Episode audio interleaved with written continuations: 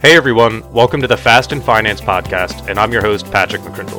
This podcast is designed for everyday, normal people just looking to improve their personal wealth management and expand their knowledge on the markets.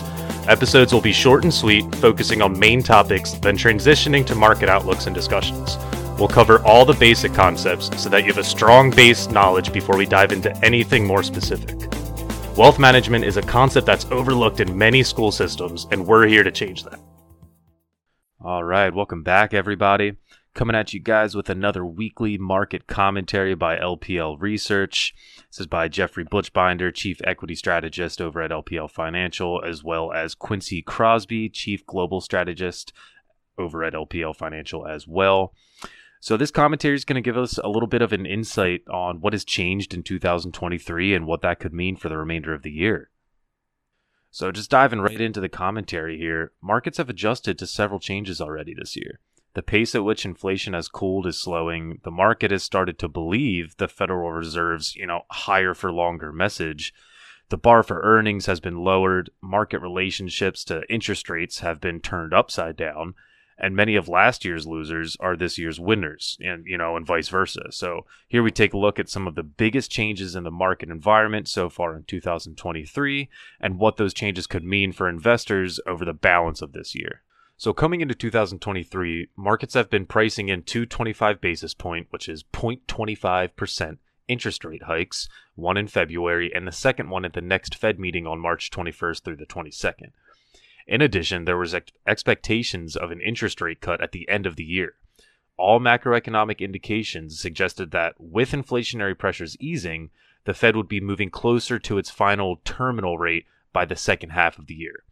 The only question was would the Fed stay on hold throughout 2023 before lowering rates in 2024, as suggested by a consensus of Fed members?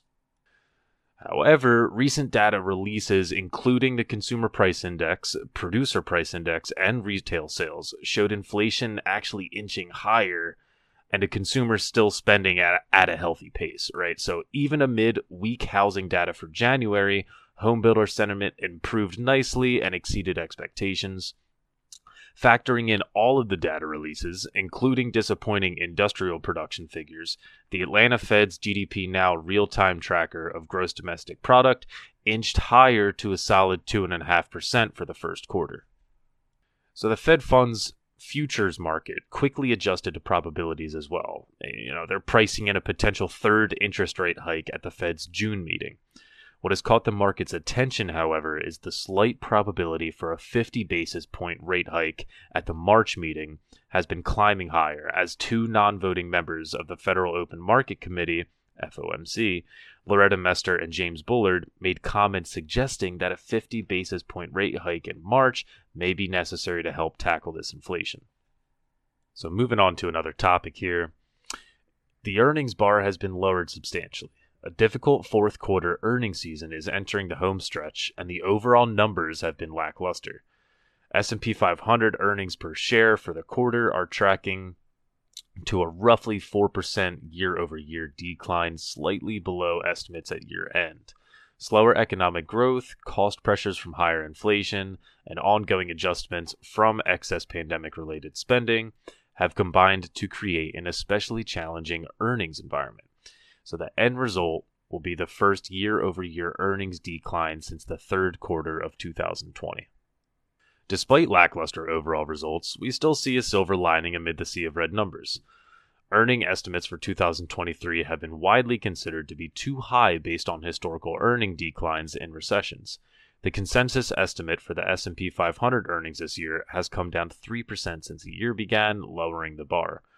Earnings estimates have not collapsed, but corporate America has sure brought expectations down. So cautious guidance has made estimates more realistic. It's difficult for stocks to sustain moves higher as estimates are coming down, right? However, we believe lowering the bar sets up potential gains for stocks later this year as estimates stabilize or potentially even start moving higher and earnings growth resumes. Let's move on to shifting relationship between stocks and interest rates. So, much has been written about how the laggards of 2022 have been the winners of 2023 so far. Value stocks held up much better than growth stocks last year, And this year, growth is leading. Last year's worst performing sectors, consumer discretionary, communication services, and technology, are all this year's top performers, each with a double digit year to date percentage gains. At the individual stock level, the reversal is stark. The 50 worst performing stocks of 2022 have gained an average of 21.8% year to date. So here we focus on the interest rate relationship. Last year, stocks and yields moved mostly in opposite directions. When inflation expectations and interest rates moved higher, stocks tended to sell off and vice versa. But we have seen this relationship change recently as stocks and yields have risen together. Specifically, since January 25th, the 10-year treasury yield has risen roughly 50 basis points, while the S&P 500 has gained 2%.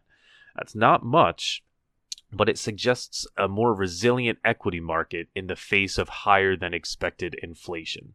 So last year, the market response to pricing in more Fed rate hikes would have been much more negative. We don't know if this dynamic will be sustained, but we view it as a positive step toward exiting the bear market that increases the chances of a rewarding 2023 for investors. So, what does all this mean? According to LPL Research, they see several implications from these changes in the economic and market environment, including more volatility in the near term. So, first, though this may be obvious, markets may be bump- bumpy in the coming weeks and months because it will take more time to fully price in the end of the Fed rate hiking cycle. Market based interest rates, such as the 10 year Treasury, may go higher than we anticipated when the year began, potentially putting pressure on stock valuations. And we might see a little bit of a possible barbell year. So the lowered bar for earnings should help stocks over the balance of the year, though that benefit may not come until the fall, right? So we could envision a scenario where estimates dip below our forecast before upside late in the year gives earnings and stock prices a lift. So that means we could see exactly what, you know, a barbell sounds like. A solid start for stocks and a solid finish with weakness in between. And the third implication being don't chase high growth. We would be careful not to chase the most growth oriented sectors of the market after such a strong start to the year. Near term risk of higher interest rates is increasing, and these areas do tend to be interest rate sensitive. Value style stocks are trading at well above average valuation discounts to their growth counterparts, despite the strong 2022, and have historically performed better in inflationary, higher interest rate environments. So, energy and industrials look like particularly fertile ground to find investment opportunities. In conclusion, while these takeaways may not sound particularly bullish at the moment, we would not discount the chances of a soft landing. The elevated producer price index reading last week was disappointing, but it was paired with a solid retail sales report and low jobless claims numbers that tell us that the outlook for consumer spending remains healthy the path to low double digit gains for stocks this year has narrowed some, but it still looks passable. This material is for general information only and is not intended to provide specific advice or recommendations for any individual. There is no assurance that the views or strategies discussed are suitable for all investors or will yield positive outcomes. Investing involves risks including possible loss of principal. Any economic forecasts set forth may not develop as predicted and are subject to change. References to markets, asset classes, and sectors are generally regarding the corresponding market index. Indexes are unmanaged statistical composites and cannot be invested into directly. Index performance is not indicative of the performance of any investment and do not reflect fees, expenses, or sales charges. All performance referenced is historical and is no guarantee of future results. Any company names noted herein are for educational purposes only and not an indication of trading intent or a solicitation of their products or services. LPL Financial does not provide research on individual equities. All information is believed to be from reliable sources. However, LPL Financial makes no representation as to its completeness or accuracy. All investing involves risk, including possible loss of principal. U.S. Treasuries may be considered safe haven investments, but do carry some degree of risk, including interest rate, credit, and market risk. Bonds are subject to market and interest rate risk if sold prior to maturity. Bond values will decline as interest rates rise, and bonds are subject to availability and change in price.